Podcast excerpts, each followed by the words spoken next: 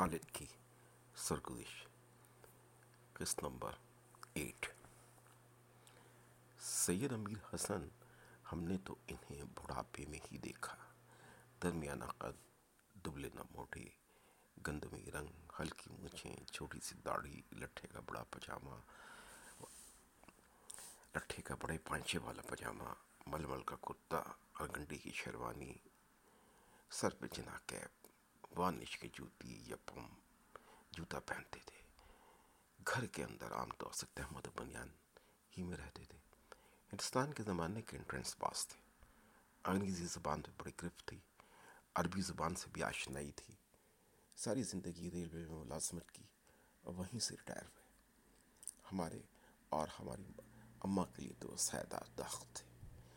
بڑے درخت پھل زیادہ نہیں دیتے، سایہ زیادہ دیتے۔ ہیں پاکستان بننے کے بعد جب افراتفری کا عالم تھا، بہت خاندان والے پاکستان آ کر سر چھپانے کا ٹھکانا کا ٹھکانہ تلاش کر رہے تھے۔ تو نانا جان نے ہی اپنے گھر کے دروازے کھول دیے اور لوگوں کے لیے سایہ دار درخت بن گئے۔ نانی جان بتایا کرتی تھی خاندان کے کتنے ہی لڑکے اپنے گھر میں تعلیم کی سہولت میسر نہ ہونے کی بنا پر تعلیم چھوڑ چکے تھے۔ نانا جان نے ان کی نے ان کی خاطر خاطر خواہ مدد کی۔ مومنو آؤ جو علم کی طلب گاری ہے۔ چشمہ فیض سید امیر حسن جاری ہے۔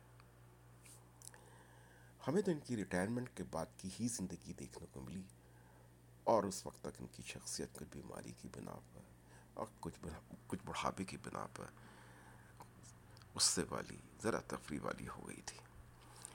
ایک دن دوپہر کا وقت تھا، شدید گرمی، قبلہ سو رہے تھے، گہری نیند تھی۔ کسی نے پیچھے کا دروازہ کھڑکایا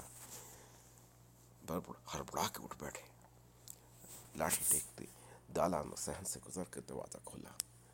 سامنے ہمارا دوست جاوید کھڑا تھا۔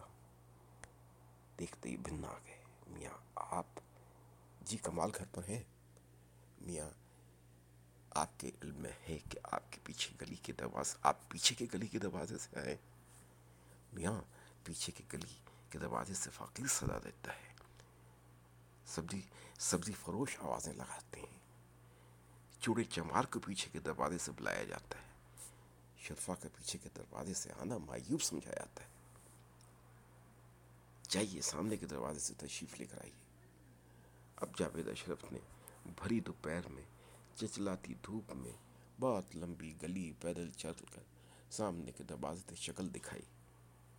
نانا جان نے دروازہ کھولا پوچھا کون؟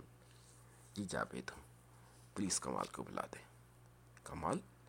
میاں، کمال تو گھر میں موجود نہیں ہے۔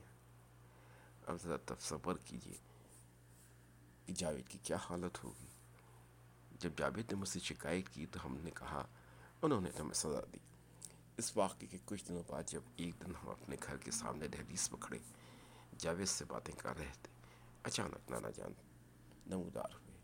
پتہ نہیں جاوید کو کیا ہوا۔ ہمارا ہاتھ پکڑ کے اس نے دوڑ لگا دی۔ اب آگے آگے ہم دونوں اور پیچھے پیچھے نانا جان، خالد کمال، آپ ان کے ساتھ نہیں کھیلیں گے، یہ اچھے لڑکے نہیں ہیں۔ اب ہم بھاگتے ہوئے نانا جان، گھر جائیے۔ ہم تھوڑی دیر میں ان سے نبٹ کے آتے ہیں۔ لکھنؤ کی تہذیب ان کی شخصیت میں ایسی رچی بسی ہوئی تھی۔ کہ غصہ اور ناراضگی کی حالت میں بھی منہ سے آپ جناب ہی نکل رہا تھا۔